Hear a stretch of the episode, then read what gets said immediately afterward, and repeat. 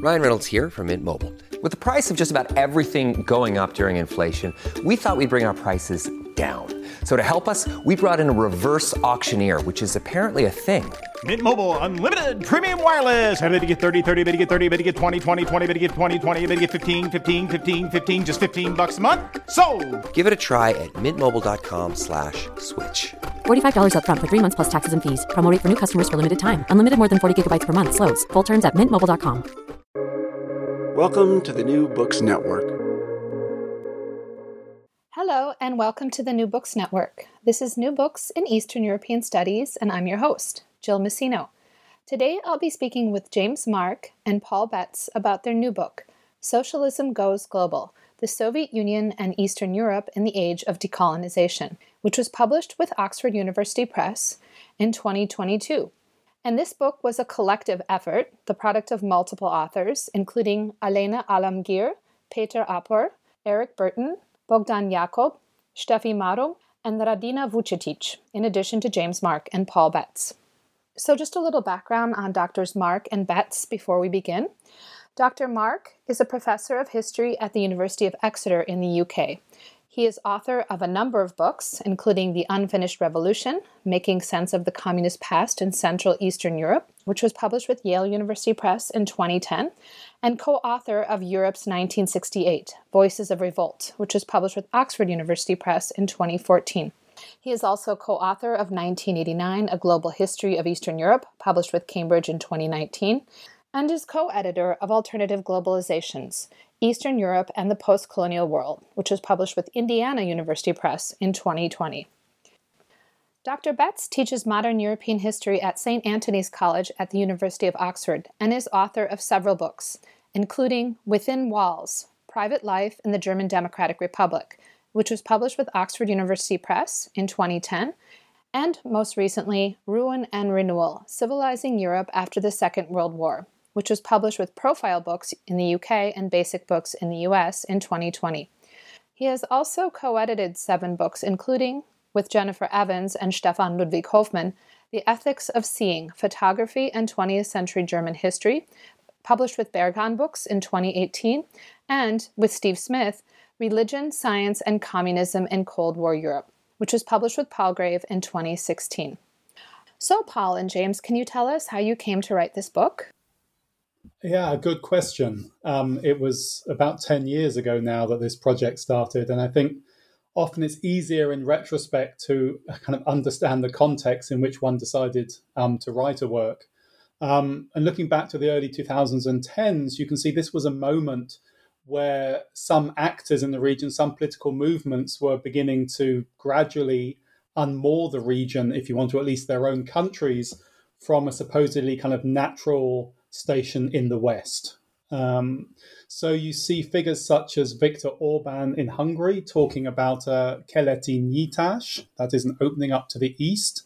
And you see, even by that point, Vladimir Putin was in the process of, well, rebuilding a Russian anti Western internationalism, um, recreating some of the anti imperialist relationships from a Cold War era. So, for example, Cuba, Venezuela, and Nicaragua supported Russia's neo imperialism in the South Caucasus and then in Ukraine with the invasion of Crimea in 2014. And actually, in we've only seen this accelerate actually over the decade. Um, and now, I mean, Moscow has been mobilizing memories of fraternity from the end of the Soviet, um, um, from the Soviet era, uh, to elicit African support um, for their brutal war on Ukraine. So this alternative internationalism has kind of come back, and it was it, it, was there to a degree when we started that project. So in this book, we wanted to explore the different ways in which the region um, had positioned itself globally. Um, and I, I, would say for the last 40 years or so, histories of the region have been a little bit inward looking. I mean, for very understandable reasons. So, uh, for the re establishment of national traditions and histories after the end of communism, um, or indeed um, to have the region's contributions or national contributions written into broader European histories. But rather, we wondered, you know, how to integrate Eastern Europe in a really meaningful way into the big global story of the 20th century. I mean, that is empires and their end. And end of empire stories are, of course, central to the rise of the region's nation states. Um, Central Eastern European nation states are formed out of the collapse of the German, Russian, Ottoman, Austro Hungarian empires, of course. Um, you know, the Nazis then recolonized the region, the Soviets occupy it, are kicked out in 1989. So the region is full of stories of empire, liberation, recolonization, re-liberation, if you want. But often we don't think enough about how these processes are related to the global story of um, imperialism and its endings. So, in different parts of the book, we look at Eastern Europe in this broader global context. So, you know, in the first chapter, we, we, we think about how Eastern European nationalists fantasize about getting colonies a project in which they fail. But why is that important to them? How is it how is it vital in the sense of becoming Europeans? Um, why did Eastern European uh, national movements get states at the end of the 19th century or after the First World War, whether those in the Middle East, Africa, and elsewhere did not? What does this tell us about the position of the region in a broader global racial order? And of course, absolutely at the center of this book is state socialism, right? It's called Socialism Goes Global. So we look at the um, internationalization of the region in the era of decolonization after the Second World War as states across Africa and Asia are becoming independent and are looking to Eastern Europe for support. And Eastern Europe starts making, you know, a huge number of linkages across um, cultural, military, um, economic uh, forms, all sorts of ways. So we ask the question Did the region become this meaningful anti colonial space linked to a broader world within Europe? But indeed, how far also was it shaped by these legacies of European colonial desire, um, imperial consumption? You know, had they ever, did they ever really go away um, under um, under socialism? This, of course, has a political edge today, in the sense that today's populists in Eastern Europe actually rather like their communist forebears, deny this history of entanglement with global empires or with you know European colonialism or colonial desire. And it enables them to make many, for example, anti-migrant arguments. We did not practice violent empire outside Europe, so we have no responsibility for questions of post-colonial migration, for instance. And one job of the book is really to show that such assertions are based on ignorance, whether accidental or willful, of a very complex history, including histories of post colonial migration. And Paul, um, did you want? Sure. Yeah. First of all, thank you for the invitation to speak about the book. And I should probably begin by saying it was quite an experimental project from the beginning. And I would, and I'm sure James too, like to express our gratitude to all the team members for their great input and co authorship. And above all, uh, to James Mark for overseeing the project so well over the years. Now, initially, we set out to recall the kind of power and presence of Eastern Europe in world affairs with a view to challenging still dominant views that the eastern half of the continent was basically a glorified Russian barracks protected by walls, barbed wire borders, and coercive immobility Instead, we wanted to show how Eastern Europe, and not just the Soviet Union, was directly engaged in the post 45 world in a multiplicity of ways. And that, of course, is not entirely new, as noted in chapter one on origins. And the region drew on relations to the wider world from the interwar years, though the real takeoff period was um, after 1945 and especially during decolonization. So, on one level, we looked to write an alternative history of Cold War Eastern Europe, but to us, it was much more uh, than that. And one of the things that we had to grapple with was the fact that the communist world was both expanding and fracturing at the same time in the early Cold War. So, on the one hand, the 1949 Chinese Revolution and the Cuban Revolution a decade later were hailed as dramatic indications that the tides of history were moving toward communism. Um, by 1960, what was called world communism could count 830 million additional members since 1945, including around 260 million citizens from Eastern Europe. Decolonization in Africa and Asia, of course, opened the prospect of a red wind of change as the southward thrust of Eastern European regimes looked to make their mark in a rapidly changing world. So, but on the other hand, the communist world was undergoing a series of ruptures, among them the Yugoslav Soviet split 1948 and the Sino Soviet split a little bit after that. So, what this meant was that the Soviet Union, China, Yugoslavia, and the rest of Eastern Europe competed both against the West and amongst themselves for influence in newly decolonized Africa and Asia. And the book tries to describe this interplay of social solidarity and competition um, against the backdrop of decolonization. Yeah, and as a follow up, I'm wondering if you can tell us a bit about the temporal parameters of socialism going, or I guess being global. So you mentioned the Cold War, but of course, these engagements began prior to that. So when do we see socialism begin to go global?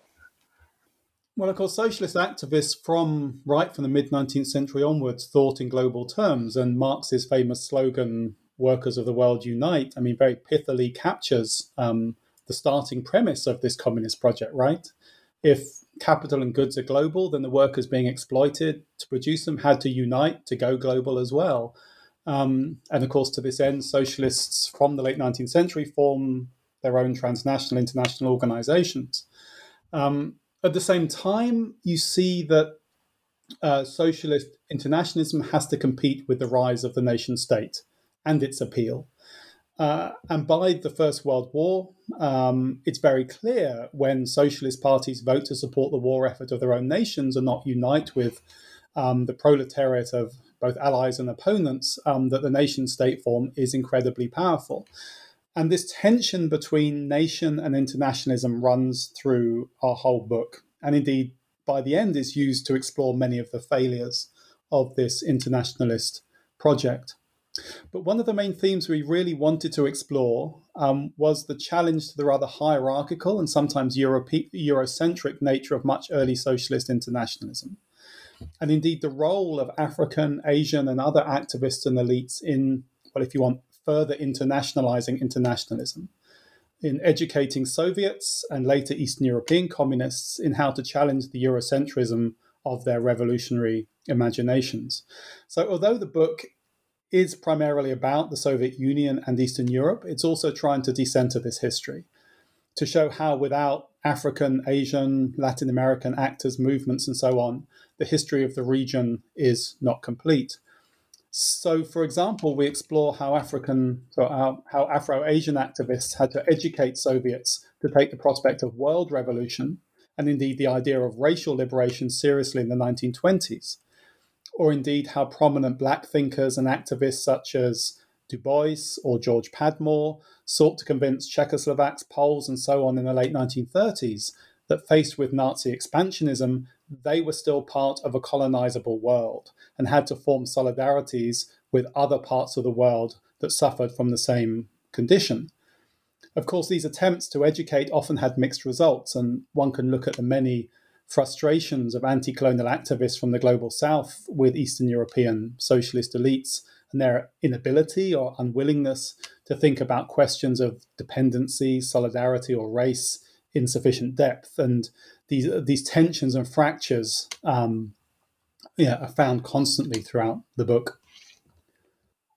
I mean, I agree with that. And I, I, think, as James mentioned, I mean, the global drama of decolonization in the 1950s and 60s provided a kind of unique opportunity for Eastern Europe to build these new relations with potential partners in Africa, Asia, and Latin America, for, well, from the 1940s to the 80s, but of course, um, in background to the interwar period. And as we discovered, of course, they did this with great uh, energy and ambition. This was, you might want to call the kind of heyday of red globalism. And it was from a distinctly east south perspective that we tried to approach global history after the war and after empire, one that, one that typically has left Eastern Europe out in the cold. So, a progressive form of anti imperialist globalization, distinct from a Western centered liberal form, was taken seriously across the world as a viable model of internationalism until quite late in the Cold War.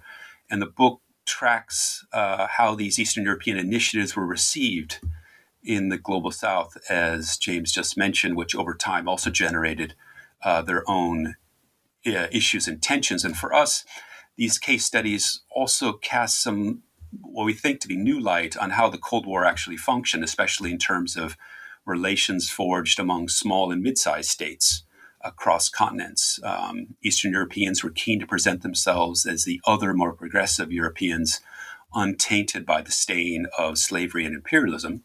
And they took pains to highlight their own histories of colonial victimhood at the hands of Habsburg and Nazi empires in the name of an international anti colonial front, stressing uh, too that their common cause as newly independent and modernizing nations. Um, these relations were fortified in a variety of cooperative projects in military assistance, medicine, humanitarianism, economic relations, and knowledge production of all kinds. And this was, we really try to emphasize this in the book, that this is not simply unidirectional. And many of these initiatives brought many Africans and Asians to Eastern Europe to study, train, consult, teach, and work. Uh, their presence in Eastern Europe was a source of fascination, but also trepidation, pointing up the tensions of Eastern Europe's ambivalent attitude toward multiculturalism, which had important implications for the domestic politics of anti colonial solidarity uh, within Eastern Europe from the 1970s onward. You know, as you're discussing socialist internationalism and this alternative model of development that was promoted by socialist states during the Cold War, it made me think about, you know, maybe some blind spots or some kind of forgotten history that you discuss in chapter one, which is entitled Origins. And James and uh, you, you authored that that chapter with Steffi Marung, and you you talk about um, some of the discourses of that existed in, in, in, a number of countries in Eastern Europe during the interwar period. And you mentioned colonial fantasies, um, this notion that colonization could be a vehicle for escaping peripherality, um, uh, that some Eastern European states thought that they could offer this kind of gentler type of colonialism. So I guess I'm fascinated by the fact that during the Cold War, you have this sense that, you know, that that there's this equality between socialist states and uh, the global south but that during the interwar period there is this notion that maybe colonization will make Eastern Europe more Western, more modern, um, more competitive. Maybe you can talk a little bit about these kind of projects and discourses from the interwar period.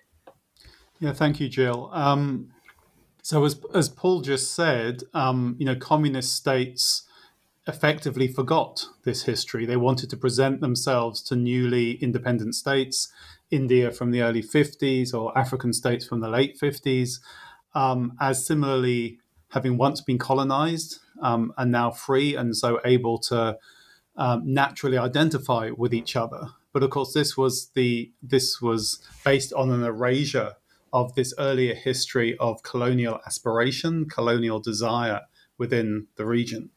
Of course, you know, Eastern Europe um, was that part of Europe which, by and large, did not have um, extra European colonies um, but it did not mean that it wasn't involved in the broader European project of, colon, of colonization and of settler colonialism.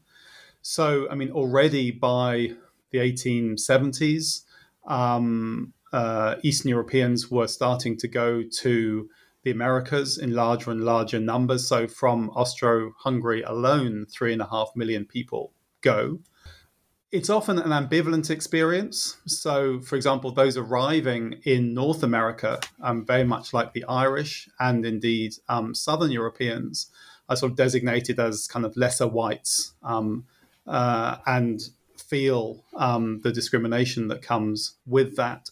And so that involvement in, in settler colonialism is often at the margins and often at um, in the context of other people's projects, but nevertheless um, benefit from it.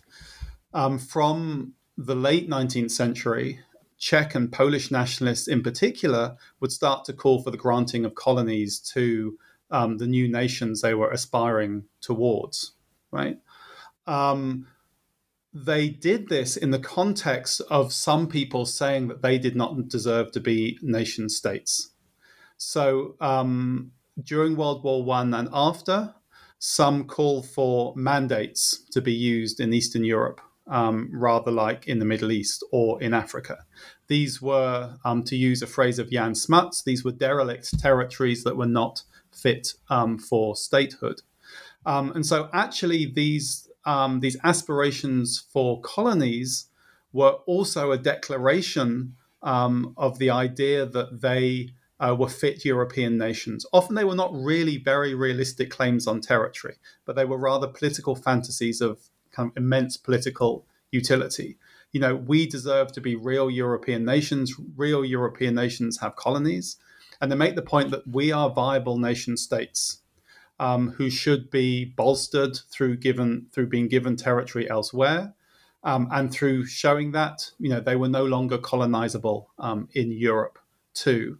Um, and so across the interwar period, there is um, uh, a push for um, colonies or for collective colonization, that Eastern European states should work together with Western European states to create a Eurafrica, for example, um, of collective colonization. Um, and you see a real revival in this fantasy of uh, colonization in the late 30s, again in response to Mussolini's invasion of Abyssinia.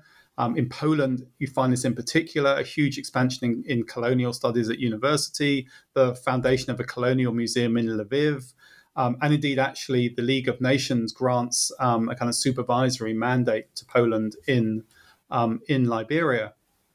And this is also, I should maybe add as a last point, this is um, this revival of European overseas imperialism and kind of colonial fantasy in Eastern Europe also opens up debates about using immigration to clear out so-called unwanted or unhealthy populations of Europe. So this is connected too to the expulsion of Jews, particularly in debates in Poland um, and their removal to underpopulated areas, which are discussed, places like Rhodesia, Angola, Angola um, the Belgian Congo, um, and so on. So, yeah, there is a complex um, and important history of colonial desire, which is both internationalist fantasy, but also has real effects at home um, as well, and is then something that the communists really um, choose to forget. Right, and this idea of kind of cleansing the population, a form of, of social engineering, which you mm-hmm. typically kind of associate with the, the communist period. I was going to ask about this notion that some experts believed somehow because they had uh, the experience of being colonized themselves that they would treat colonial populations um, in a more egalitarian manner, in a more respectful manner, and whether or not that assumption somehow affects then how development in modernization is promoted in the Cold War uh, by these socialist states, right? So, this paternalistic attitude, to what degree does that influence development practices then and shape development practices during the Cold War? Right. So, from I would say the 1890s, this really takes off this kind of we would be superior colonizers discourse. Um, you find this particularly in reaction to become increasing resource uh, resource to violence on the part of um, Western European colonial projects. I'm thinking of the Polish reactions, for example, to um, the uh, German um, genocides in Southwest Africa or the violence of the British in the Boer War and this idea that imperialism has degraded Western Europeans, indeed degraded the name of the white man, is a phrase that's often often used, and and so at this point, the idea that Eastern Europeans can be superior colonizers, that we are the inheritors of the European Enlightenment on one hand, and have developed highly developed cultures of expertise. And we remember, for example, in the Polish case, large numbers of Poles serve in the German Empire in um, in Africa, for example. And yet at the same time, we have experience of being subalterns, of being of being colonized by other empires. You know, we know what it is to be oppressed. And so this combination of being heirs to expertise, enlightenment, and also suppressed means that we will be superior, um, superior colonizers.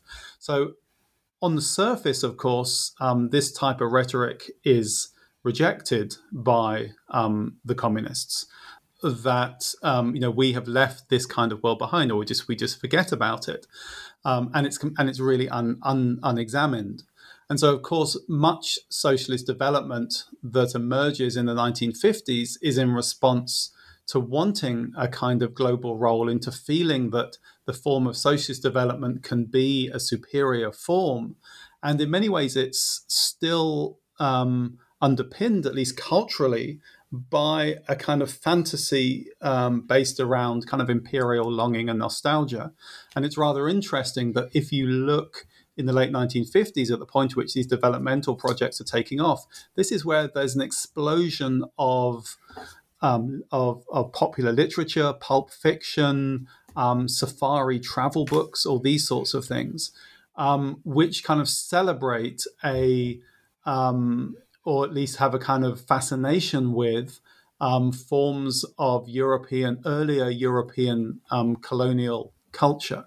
So that might lead one to think that there is this kind of, you know, sort of reproduction of um, colonial fantasy going on under socialism and kind of driving people's um, desires to you know play a global role as Europeans, and one that's been denied to Eastern Europeans so far because they didn't have empires. But now here is the possibility provided under communism and in the context in which Western European empires are now collapsing.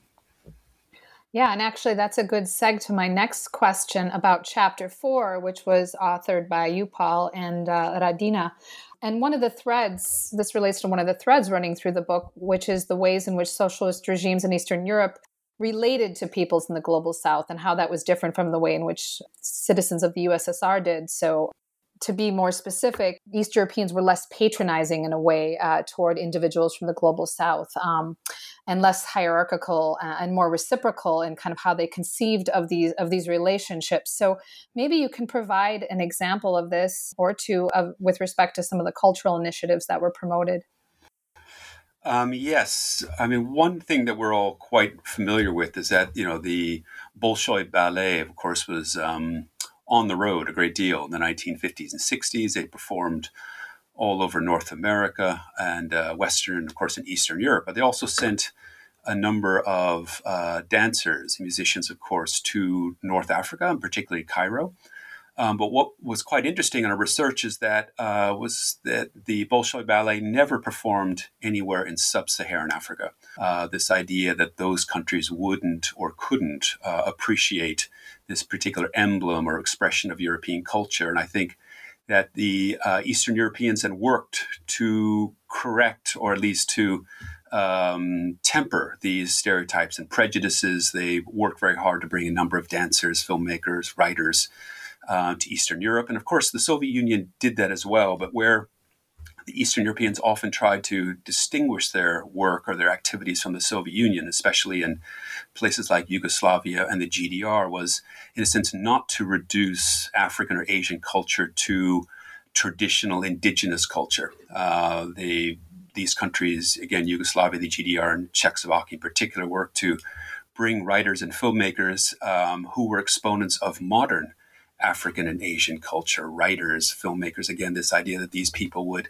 kind of speak for a modern, newly decolonized Africa and Asia. And they felt that that was something that they could do, they could contribute. That would, in a sense, be a language of solidarity uh, that would be, in part, uh, quite different from what they felt to be the blind spots of that Soviet uh, African or Asian uh, exchange and interface. So that became a place where it wasn't explicitly set up as a criticism, but their activities were such where they wanted to, in a sense, showcase uh, a kind of wider idea of, um, of kind of equality, diversity, one in which the modernity of the exchange was uh, put front and center. And maybe an example of where socialist internationalism, as initiated by East European states, was, uh, in a sense, more egalitarian than that instituted by the hegemon, the Soviet Union. I'm wondering if you could talk a little bit about how Eastern Europeans viewed the global south and some of the experiences they had with individuals who came from the global south and worked and studied in their countries. I mean, again, that's not always so easy to to discern. I mean, there's certainly wide press coverage, an impressive number of, of kind of visitors for that uh, in Eastern Europe toward these exhibitions, uh, um, kind of art events, cultural uh, venues, etc. And James is talking about the the the, uh, the kind of popularity of these travel books, and these sold actually quite well. There's a kind of a ongoing kind of fascination with the kind of exoticism of a world that was very very unknown uh, to people living in this particular region. And so the idea of bringing in these um, cultural figures, students, and then later um, workers was, in a sense, an effort to kind of visualize or make real uh, these policies of solidarity to kind of engage uh, Eastern Europeans in the world. For again, for those people who couldn't travel uh, to take kind of often pride in their country in kind of marking out their place and the kind of policies of kind of locating their own uh, people's republic in a much larger international geography of uh, social solidarity. So it's also one in which a lot of these experiences are remembered very, very fondly by these African Asian students that studied or worked uh, in Eastern Europe. Um, those people who didn't uh, have a very good time, let's say, and, and confronted a, a, good deal of hostility, even racism, had also published uh, their kind of memoirs and writings that became a kind of cottage industry of uh, Cold War commentary, often published in the West as a way of shaming or at least discrediting uh, Eastern Europe by showing, in fact, the what they felt to be the hypocrisy of the limits of socialist um, multiculturalism and solidarity. But a number of people, and I would say the majority of sources that I've seen, um, those people that had actually spent time in Eastern Europe remember the experience very fondly. They go back to their home countries typically uh, after their um, after their education programs or after their term of work and uh, often becomes a kind of forgotten source of a kind of nostalgia uh, for Eastern European socialism long after these regimes had actually collapsed. So it's one in which we were trying to think very hard about the kind of domestic um, reception uh, not just these peoples coming over, but in terms of the kind of international imagery. Because again, for many people in Eastern Europe, their interface with these uh, foreign cultures was uh, often through kind of media images, uh, uh, newspaper photography, books, film popular literature, but a number of people also, when the chance came to see, let's say, a you know dance program from uh, Tanzania or Mali, uh, these were uh, very very popular venues, and there was a huge amount of consumption toward uh, the excitement of of um, of what they were seeing. And I just say this is not. just one directional. It's also one. It happened at the popular level. I mean, the enormous presence, power, and presence of Latin American music, film, and television in Eastern Europe over the 1970s and 80s was something that um, was very, very strong and, and surprised me. And I can give a kind of personal anecdote. When I was living in West Berlin in 1987, I went to uh, East Berlin often on kind of day trips, uh, kind of evenings in various clubs. And it was very, very common for uh, East Berliners uh, to have devote evenings to tango, tango dancing. Uh, that became, in a sense, a kind of part of the kind of excitement of of linking up uh, their um, popular culture with uh, kind of life um, in South America. So these are very, very common across Eastern Europe. This kind of fascination and. Uh, and interest in the world far beyond their political borders, and one that was, for the most part, remembered quite fondly from both sides. And of course, then you have these Europeans working in various parts of the global south, right? Uh, also involved in cultural and educational exchanges. So this is a multi directional process, this process of globalizing socialism and then socialism being globalized at home in a way, right? When do we see a waning of these cultural exchanges and interactions? Um, that's a story mostly of the 1970s and 80s, but not everywhere. I mean, places like the GDR and Yugoslavia, these cultural exchanges, interactions continued all the way through. Uh, they were more invested, uh, both kind of ideologically and financially, in maintaining these particular connections. But there's a, it's part of a kind of slow turning away from the global south as a kind of site of exoticism exchange and solidarity. Um, the students continued to come and study in Eastern Europe, and there was increasing attention on labor exchanges, as Alena Alamgir's chapter makes very, very clear. And the dynamic, um, the interregional dynamic, had one in which Eastern Europeans had sent white collar workers to African Asia, and for the most part, that was students and blue collar workers that were coming from uh, the global South. I mean, with with some exceptions, but that in a sense becomes a kind of a general phenomenon. Uh, and the you know the students and the cultural exchanges kind of complicate that picture. And there are many different kinds of exchanges, but the political, economic, and even military solidarity uh, with what we now call the global south certainly faded over the 1980s, in which these exchange were these exchanges were still going forward, but they're often for, in a sense, at times to um, maintain a kind of ritualistic habit, or in a sense, these become much more commercialized uh, relations over time. So the, the exchanges are still happening, but they're undergoing very, very different forms over the 70s and especially the 1980s. I was just going to add to what, what Paul said. So, I mean, the, there is a real change in tenor of uh, of the relationship, particularly of the students and and labour migrants who come. Um, I mean, the, student edu- international student education becomes increasingly marketized, right?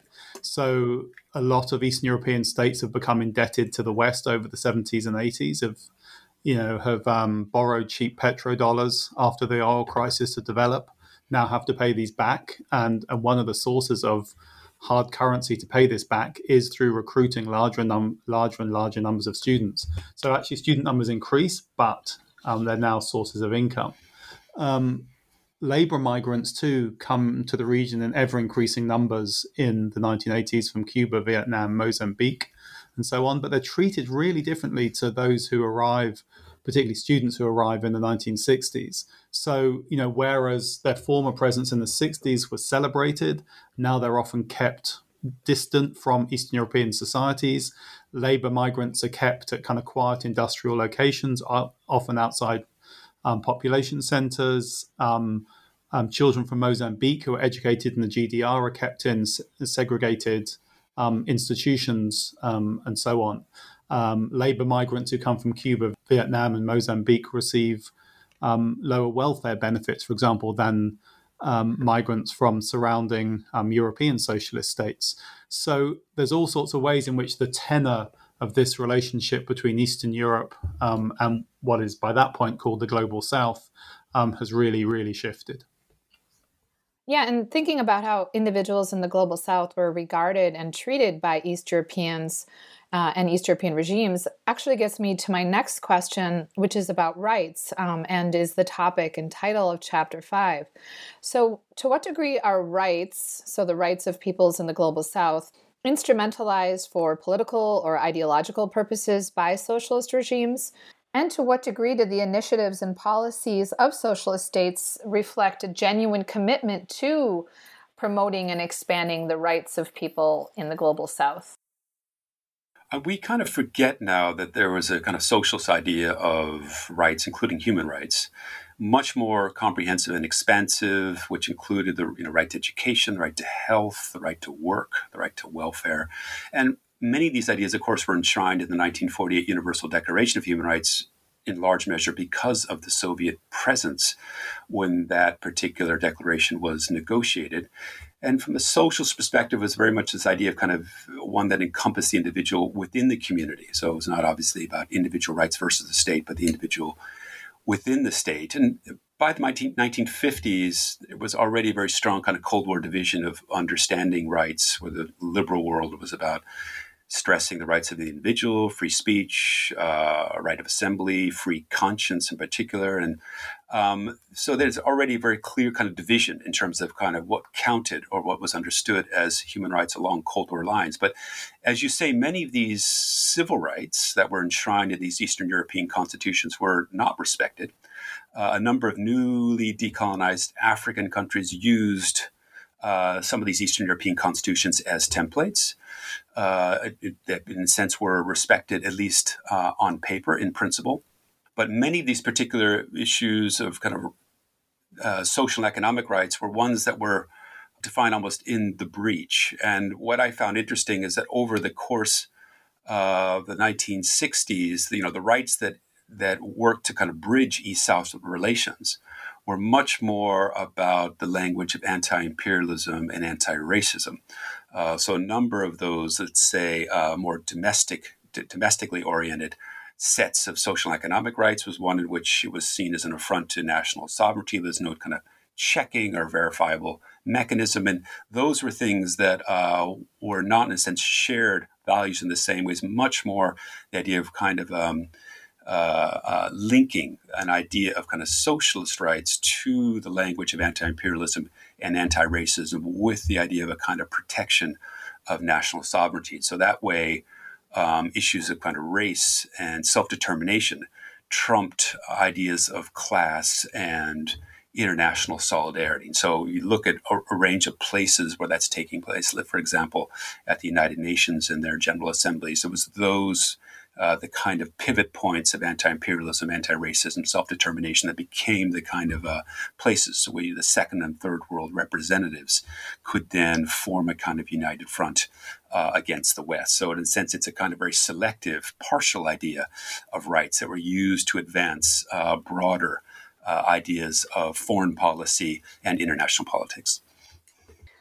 Yeah, I'd, I'd, like to actually continue with the discussion of rights because you mentioned that feminists, uh, East European feminists, were quite prominent, vocal in terms of promoting rights in the global south. So, what were their contributions?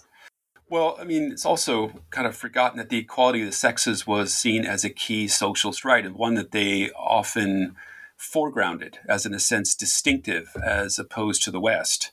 And so, an organization like the Women's International Democratic Federation, the so called WIDF, played a very, very important role in the kind of 1940s and, in, in a sense, doing a lot of this work. I mean, the organization was founded in Paris in 1945 with very, very strong links to the Soviet Union with the task of raising awareness of women's issues internationally. So, it was often linking issues of gender uh, race and anti-colonialism. They had you know, national chapters in 40 countries in the 1940s, and by the late 1950s, the um, WIDF had chapters in 70 countries, and they had a kind of UN consultative status. So they're in a sense of kind of building um, the, the building coalitions across continents, they soon fell foul of, of, of, kind of Cold War politics, in which they wrote this controversial report about U.S. troops and their uh, actions, uh, what they accused them of war crimes in the Korean War, especially about biological warfare.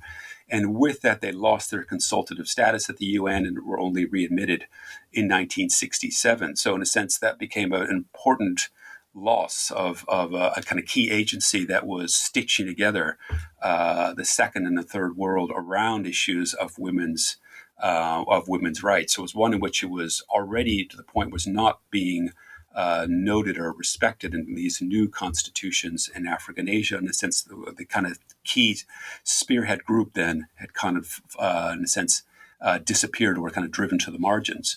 Um, so what happened is they, in a sense, kind of win back their uh, their place. They're back in, in, the UN again as consultative status in the 1970s, and they help shape the UN agenda for uh, kind of women's issues at the time and help uh, design the International Women's Year at the UN in 1975. So in the 1940s, you have a number of socialist feminists that are working very, very hard internationally to kind of build uh, bridges across continents. They, in a sense, uh, for uh, various political reasons, they kind of drop from view, and those kind of feminist issues uh, are no longer seen as a kind of um, bridge ideology between um, Eastern Europe, Asia, Africa, Latin America. But it does come back uh, in the early 1970s, and this idea of blending or reblending uh, kind of feminism, socialism, and uh, anti-racism and progressive politics works its way on the UN agenda and helps kind of drive through uh, a range of policy issues, know, very high profile conferences over the course of the 1970s and 80s. So,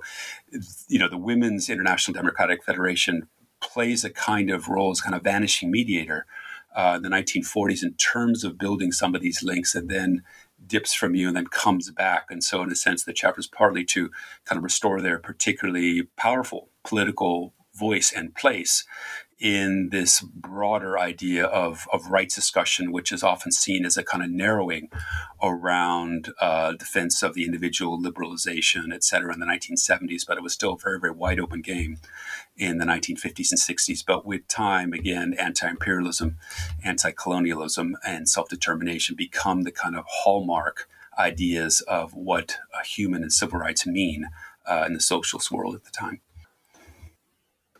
So we've already talked a bit about race, but I wanted to continue this discussion because you actually have an entire chapter devoted to it entitled Race. And this chapter begins with a quote by Yugoslav traveler uh, Nikola Vitorovic, who visited the Congo in 1961. And he asserted, I wanted to prove to them there are different white people. And so I found this a fascinating quote because we've been talking a lot about paternalistic attitudes, the fetishizing the global south. But what did he mean by this? And how does this statement how is it related to larger efforts to challenge these racial hierarchies and, and, and genuinely create solidarity yeah, so the the question of race and solidarity um, was absolutely central for us in trying to understand both the linkages but also the fractures in the relationship between Eastern Europe and the decolonizing world in Africa and Asia. Socialist states in Eastern Europe, on the whole, did not really want to think about race. Um, and indeed, since the early 1930s, the, the Soviets had tried to sideline race as an issue always subordinate to class. Um, and certainly after World War II, as communism comes to, to, many countries in Eastern Europe, their elites are always proclaiming that racism is elsewhere, that racism cannot be reproduced um, other than in capitalist imperialist systems. So their propaganda always focuses on racism in, in the United States, in apartheid South Africa, and so on. And indeed, that motivates socialist states um, in the 1960s to get involved with an awful lot of anti racist work um, at international organizations, particularly the United Nations. But at the same time, um, and we pick up these voices in the book across the global south, there are many who see Eastern Europeans as another form of white imperialists. Um, and this actually we often see mobilized in propaganda um, against the communist bloc. So after Beijing breaks with Moscow in the early 1960s, it employs an awful lot of racialized propaganda worldwide to prove that Russians, Eastern Europeans are just white Europeans, will always be the inheritors of um, racist traditions, and as such cannot lead a global progressive movement. Of course, that's very much um, uh, what Beijing is using to build its own alliances. So we kind of asked the question in the book, you know, which is right? Should we emphasize the continued legacies of European imperialist racialized thinking and conclude that Eastern European socialists hadn't escaped that, still often produced racial hierarchy, albeit in the name of solidarity, or actually had these ideas began to be overcome to some extent. And that quote you gave really gets to the heart of some of those tensions, I think. I mean, there were very many real progressive commitments, which I'm not denying here, but they're also informed by a kind of white saviorism, which is also derived from imperial practices, aesthetics, fantasies.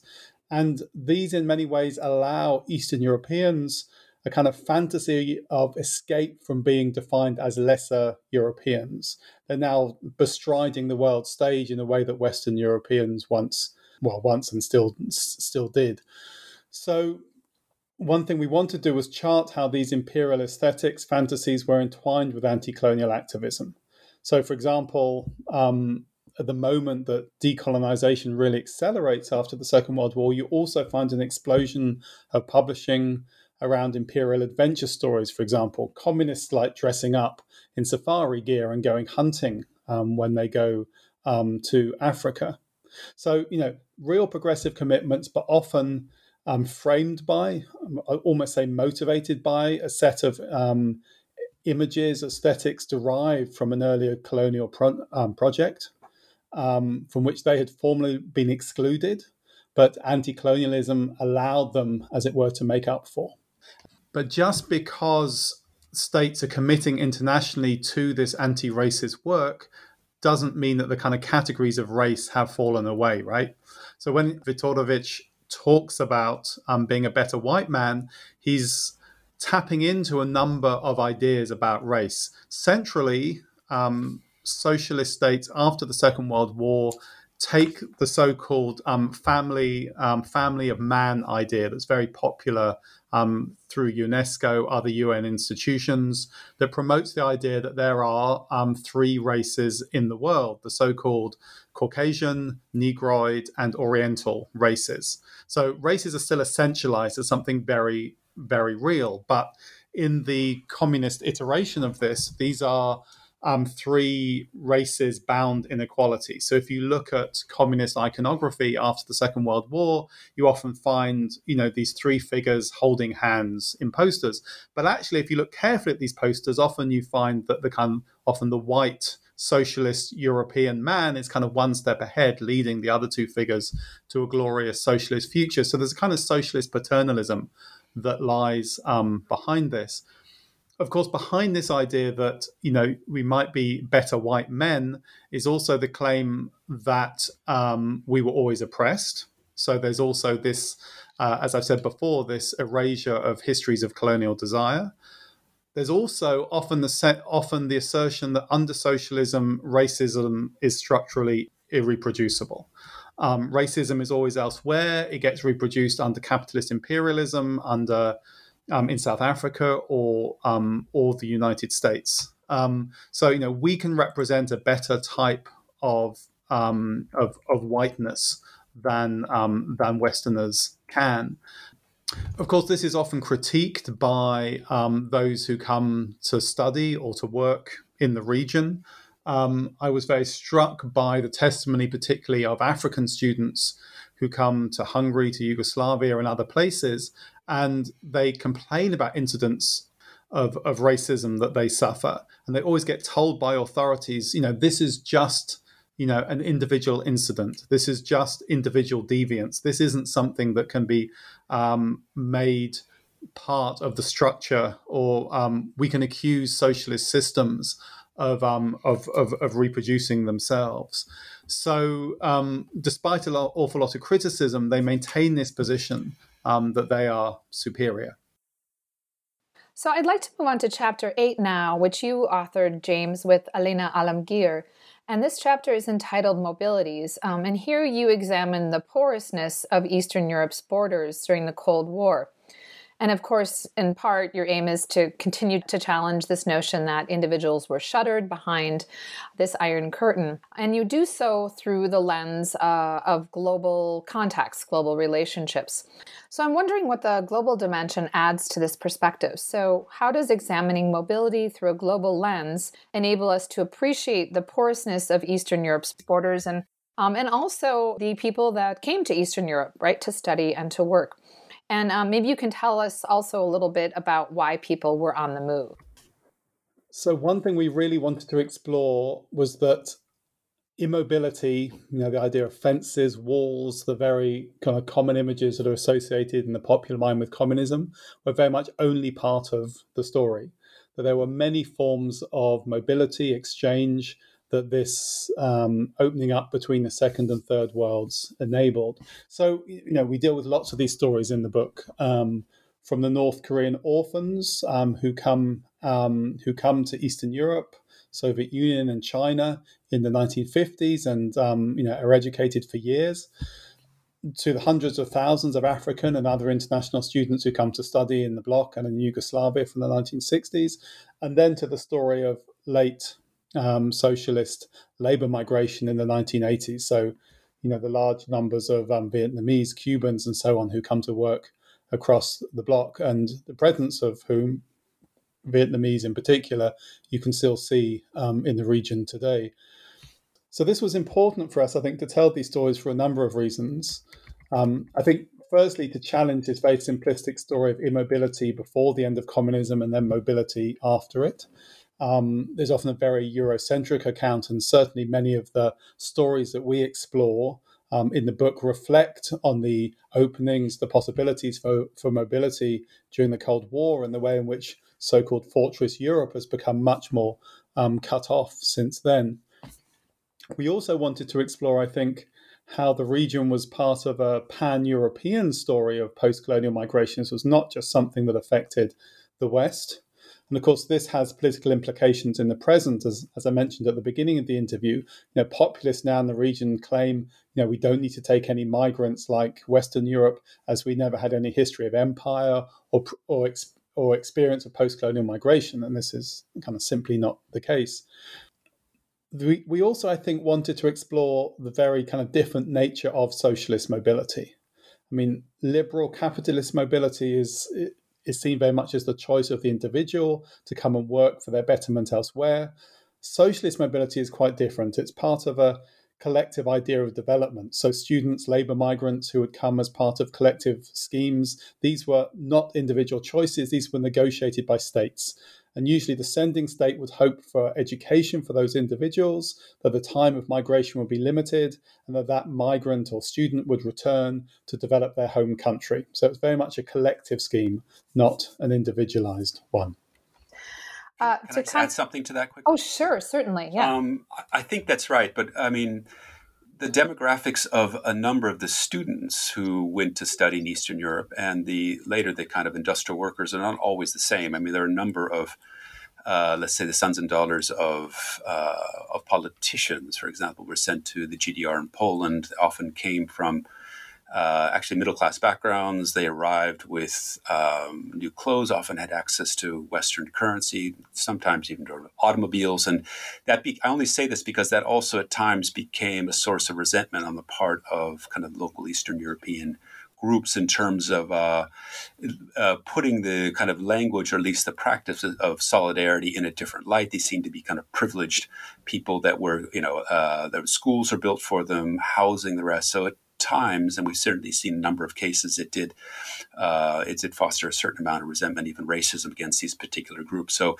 it's the, the students that arrive, and the later the industrial workers are not necessarily from the same social class. Um, it's also one in which, as James is saying, about the kind of reluctance on the part of these Eastern European governments to to take part in these schemes. Um, there was also a kind of uh, one in which these students in particular, and also these workers are often housed, uh, as James said very early, and outside of population centers, often among themselves, with a very uneasy relationship to the local Eastern European people living there. So it was still one in which there was um, a certain nervousness, a certain anxiety about uh, about about um, intercultural integration uh, that was still very very strong and kind of marked out um, some of these um, these cultural collisions uh, built around the idea of mobility. And again, many of these stories went quite well. Many of these people, these students, these workers look back very very fondly on their experience being trained as scientists, uh, technicians.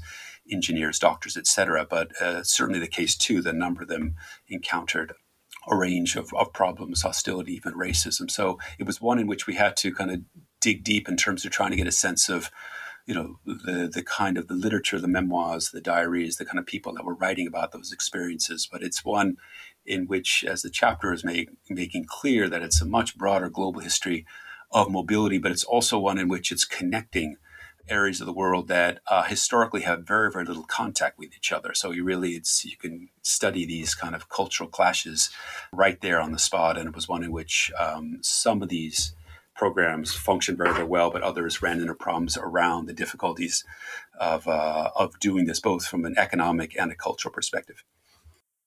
Uh, one of the aspects of your book that I find so engaging and fruitful is that these broader categories, such as socialist internationalism, you interrogate them and you highlight the complexities and the contradictions associated with them. So, if we think of mobility uh, and socialist internationalism, what you've just pointed out about uh, the fact that people were physically marginalized, right? This underscores the fact that there was this kind of undertone of racism or this othering happening, all the while you would see in the discourses, the official discourses of that state, that here we are supporting our, our brothers and sisters from these countries, et cetera, et cetera. So I, I think this is one of the really important uh, aspects of the book that it interrogates these these categories and what these entailed. And kind of on that, I wanted to also note that what I also appreciate about this book is it doesn't just look at socialist states in Eastern Europe, right? And it also doesn't just look at the Soviet Union, it also incorporates other socialist states engaged in this process, right, of socialist internationalism, of promoting mobility. So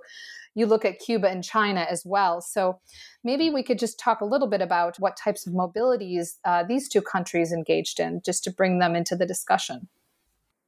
Yes, although the book focuses very much on Eastern Europe, we wanted to explore a history of socialist internationalism in a much broader context.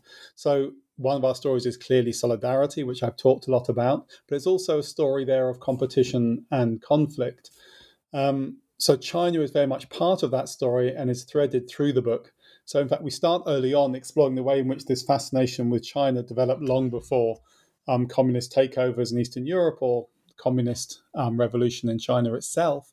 And actually, from the late 1930s, there's this awareness of a similarity between the threat of Nazi and Italian imperialism in Eastern Europe um, and Japanese imperialism in China. And this um, gives rise to a whole range of kind of um, cultural, political identifications well before communism comes after the Second World War to Eastern Europe.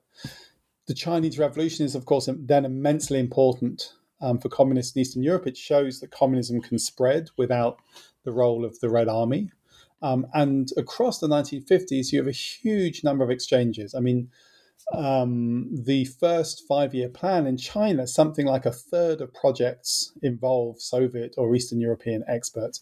You have all sorts of museum exchanges, film exchanges, um, Chinese clubs spring up, for example, in large numbers in Poland.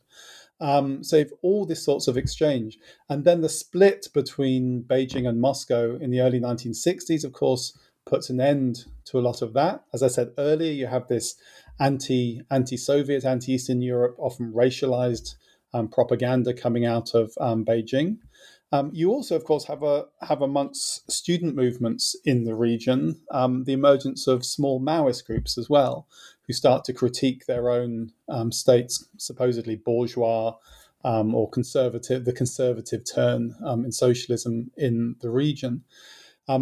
you then have a really interesting story towards the end of the Cold War where um, the Chinese looking to reform post Mao um, start looking to market socialist experiments in Eastern Europe um, for inspiration. Eventually, they give up and turn rather to Japan and other countries for inspiration.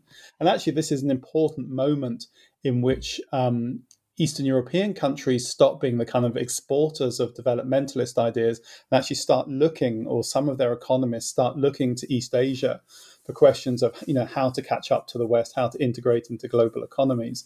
Although actually it's not really China at that point. China, the Chinese takeoff is not yet sufficiently visible. Um, it's mainly the East Asian tigers that are of, of, of great interest. Um, you also ask about Cuba. And of course, I mean, the Cuban Revolution of the late 50s is, again incredibly important. Again, it shows that communism is, is still absolutely alive, it's expanding, it doesn't need the Red Army. Um, and it really embeds itself so deeply within um, communist um, cultures. So, I mean, for example, the Red Army Choir learns to sing um, in Spanish, and you have this kind of um, this really striking promotion of Che Guevara and Castro as two kind of you know almost sort of sexualized pop star type characters within the communist press um, across the region. Um, but it also always remains a very ambiguous relationship. I mean, um, Che Guevara, when he first comes and visits the Eastern Bloc, he comes as the head of the Cuban National Bank. Um, and so often complains that Eastern Europeans don't really understand what anti colonial solidarity means. They have to be educated in anti colonial economics, they are miserly in their um, solidarity.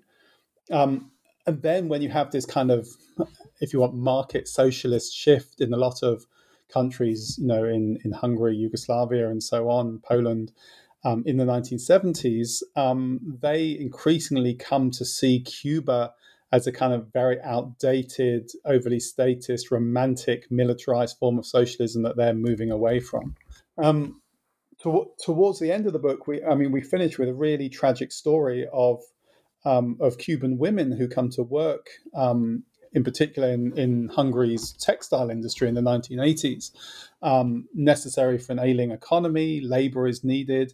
And what's very striking is the way in which they're treated. They're not given the same welfare rights, for example, as labor migrants from surrounding Eastern European states are. Um, unlike the students of the 60s, they're hidden from home populations. Socialist internationalism is seen as increasingly embarrassing. And then in 19, 1988, they are um, they become victims of racist uh, skinhead violence, and then partly in reaction to that, they're sent home um, in in 1989. Um, so it's a very kind of um, it's it's it's it's a very complex story, um, and that particular relationship really illustrates some of the profound changes in um, in the nature of socialist internationalism across the Cold War and also just uh, you know a tragic ending to socialist internationalism. This kind of gets me to one of my questions about east europeans understanding of globalization. How did east europeans feel about their state's role in this process? And you know maybe also talking about some grassroots expressions of so positive aspects of this socialist solidarity. So you've pointed to a negative one but where we see this happening on the grassroots level um, I can give one example from East Germany, which I found quite interesting, is that, of course, when the regime collapsed in 1989, there were thousands of uh, students and workers from uh, Africa and Asia living in the GDR at the time. And the question is actually what to do with them in the middle of their study programs or in their kind of um, their work um, arrangements. And it was decided then by uh, Helmut Kohl and the and the West German government in 1990 that they would essentially just pack these people up and send them back to uh, Namibia and Mozambique and elsewhere. Uh, but what I found quite interesting is something I discovered quite recently after the book was published is that the enormous number of East German citizens actually wrote letters uh, expressing their dismay and horror over what they felt the the Bonn West German government uh, was doing in terms of treating these people that they actually did see as, in a sense, part of their country, as in a sense, uh, you know, exponents of a certain idea of uh, social solidarity so badly, and uh, in a sense, we're protesting against what they feel to be the unjust and tried callous and cold uh, reaction of the of the newly reunified German government toward uh, these um, students and workers that had been uh, encouraged and sponsored then by East Germany at the time. So you do get moments of this kind of grassroots support in a sense, kind of after the fact. But by the time you look at uh, someone like Johnny Pitts's book, Afro, you know, Afropean, this idea that uh, when he goes to Moscow, uh, he's already one in which he can feel that kind of um, that rough sense of, uh, of hostility and racism toward him, and he's kind of reflecting back that how different that would have been most likely had he traveled to Moscow, let's say, 30 years before. That are already in a kind of post-Soviet age, that he felt that uh, it was a very good chance that the kind of uh, the racism hostility would be more accentuated than it would have been earlier. And again, it's one particular account, and he was basing his views on a set of travel accounts that he'd read from African Americans and uh, and others. But it was one in which it kind of spoke to what he felt to be uh, a lack of progress uh, after 1991, and actually one in which that that older idea of solidarity had hollowed out, had been forgotten, and may have actually been uh, better than what he felt to be a Russian present in the uh, in the early 20th century, 21st century. Sorry. So um, a reversal, essentially. And James, you this is something you follow in your 1989 book. I was wondering if you could tell us a little bit about the legacies of this whole process of socialism going global. So, what happens in the post socialist period? What happens to these relationships, this commitment to these states in the global south? Yeah, so it's it's it's easy perhaps to see this as a kind of dead history, um, a form of alternative globalization, which, whilst historically really interesting, is is somehow no longer with us. Um, I think the first thing to say is it was incredibly powerful in its day. I mean, we should remember that the socialist world, at the height of its expansion around 1980, encompassed roughly one third of the world's population. Um, and indeed, of course, many many of those actually, because of China, still remain um, as part of nominally socialist or communist um, states. Um, but one thing we want to look at is, you know, because of because of our story of internationalism, also understand 1989 and the end of communism not just as an opening up, as the beginnings of globalization for the region, um, the way in which it's often framed, but rather about a choice of internationalism and actually, in some ways, a deglobalization. So we explore the whole variety of global projects that are still going on in the late 1980s, and suddenly these are put um, um, uh, these are put to bed. Um, these can no longer survive in the early um, in the early 1990s, and of course, the region slowly reorientates to a European um, space. What's striking, I think, is the ways in which these forms of socialist internationalism have come back, albeit in very different ideological guises, in the last decade or so, particularly with the advent of populist movements and populist governments um, in the region. And indeed, after the global financial crisis, um, after which some of these governments started to look to alternative relationships to complement their Western ones um, across the world. Um, and indeed, sometimes you see forms of sort of nostalgia, if you want, for socialist internationalism informing some of these relationships. So, um, one here to point out might be the Chinese 17 plus one policy. This is 17 Eastern European countries, and the one um, is China. Um, and the ways in which um, that has tried to mobilize these memories of connection from the Cold War, particularly on the Chinese side. Um, I noted during the COVID pandemic that um, Chinese medical professionals who um, came to Serbia um, as part of you know uh, medical medical teams would ritually visit um, Tito's grave um, to remember these kind of earlier forms of solidarity. Um, but most commonly, I think these forms of interconnection, um, even when they're being revived, are really drained of this earlier socialist content. So you've seen in particular the ways in which Moscow has tried to instrumentalize this memory of this era of decolonization, of anti colonial solidarity, of support for African independence, as it tries to build an anti Western coalition over the last decade. And particularly you saw that work really accelerating after the invasion of Crimea, and indeed today with the ongoing brutal war in Ukraine, and the ways in which appeals to this past are made in order to um, uh, in order to justify a broader anti-Western position, anti-NATO position, and so on. Um, just as one example of this, in, in 2018, the Russian Foreign Minister Sergei Lavrov travels to Luanda to unveil a statue um, to Soviet, Namibian, Cuban fighters who fought for Angolan um, independence. So, again, these histories are coming back. Um, they're being used in all sorts of memory work um, to um, underpin a new anti Western alliance which Russia seeks to lead. But as I said, it doesn't really have very much connection to socialist ideology anymore. Do you want to take the question up, Paul?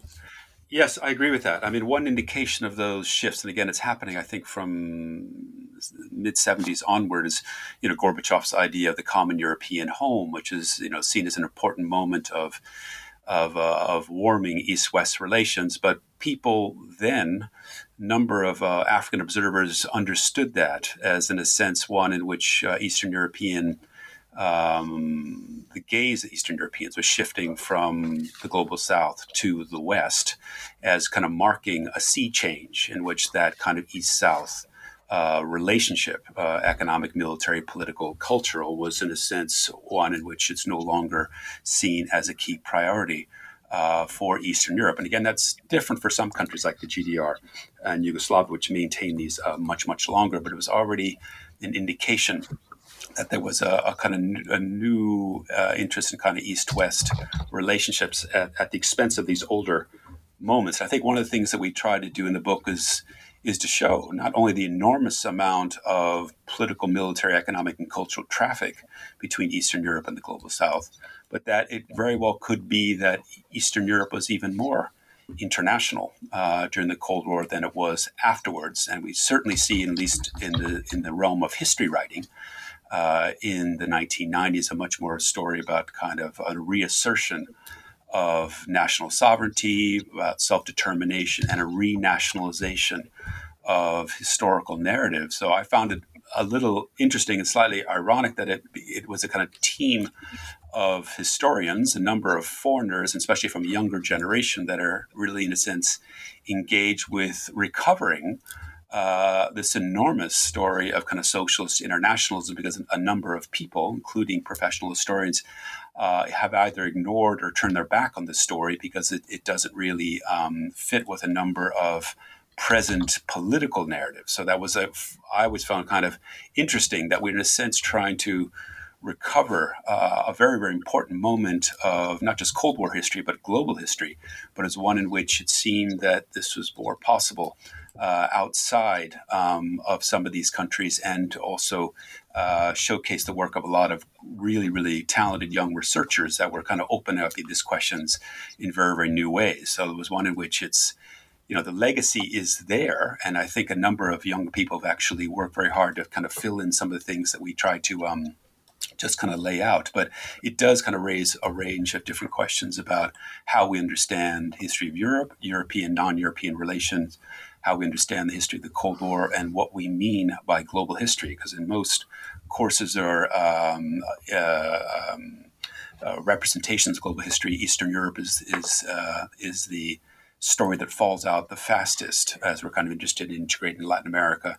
uh, Asia, uh, and uh, South America. So that's one in which it's a call to um, to um, remember just the kind of power and presence of these Eastern European networks and the kind of uh, world making uh, of these Eastern Europeans were doing this time in the name of, uh, of social solidarity, which uh, may seem for kind of younger generation a very, very long time ago, but still have very, very important effects. Um, and uh, residues all over Asia and Africa in terms of you know hospitals and in uh, Nicaragua, as, James is saying, uh, you know coffee factories in Vietnam, and a range of different other ways, public health facilities uh, across North Africa. Um, so the legacy is certainly there, and I think it's uh, at this stage um, an open uh, game for historians to recover it because it does, I think, if, if taken seriously, um, address a range of issues and gives us a very, very different view of, of uh, not just the post 45 period, but the 20th century in general. I think it makes sense that you see younger historians from the region examining Eastern Europe from this perspective because they're able to break away from that Cold War frame, right? I think it takes actually maybe a, a generation or maybe a decade, half a generation for for individuals to kind of break out of that frame. It's it's a long process. And and if you think of it also maybe in the context of the demonization of communism within these societies more generally by political elites, it's also a way to kind of say, well, wait, why is this continuing to be a part of the narrative? The story is much more diverse and complex. And, and what is this story, right? From some of my conversations with scholars, I, have kind of gotten that sense. No, I, th- I, think in many ways the project has a kind of revived relevance today in the sense that in the decades immediately after the collapse of communism, I mean, it seemed that the region was um, heading westwards, that Europeanization was the name of the game, and this was a kind of a, a kind of lost history, a lost world without much relevance to the present. But I think increasingly in the 2000s and certainly in the 2010s, the idea that the region is naturally westernizing um, has been put uh, under question. I mean, of course, this happened. I, mean, I guess first in um, in Russia under under Vladimir Putin, and starting to develop, you know, anti-Western alliances, often drawing on older um, relationships of this era of socialist internationalism. I'm thinking of places like Venezuela um, supporting um, operations in the Donbass and Crimea from 2014, for example.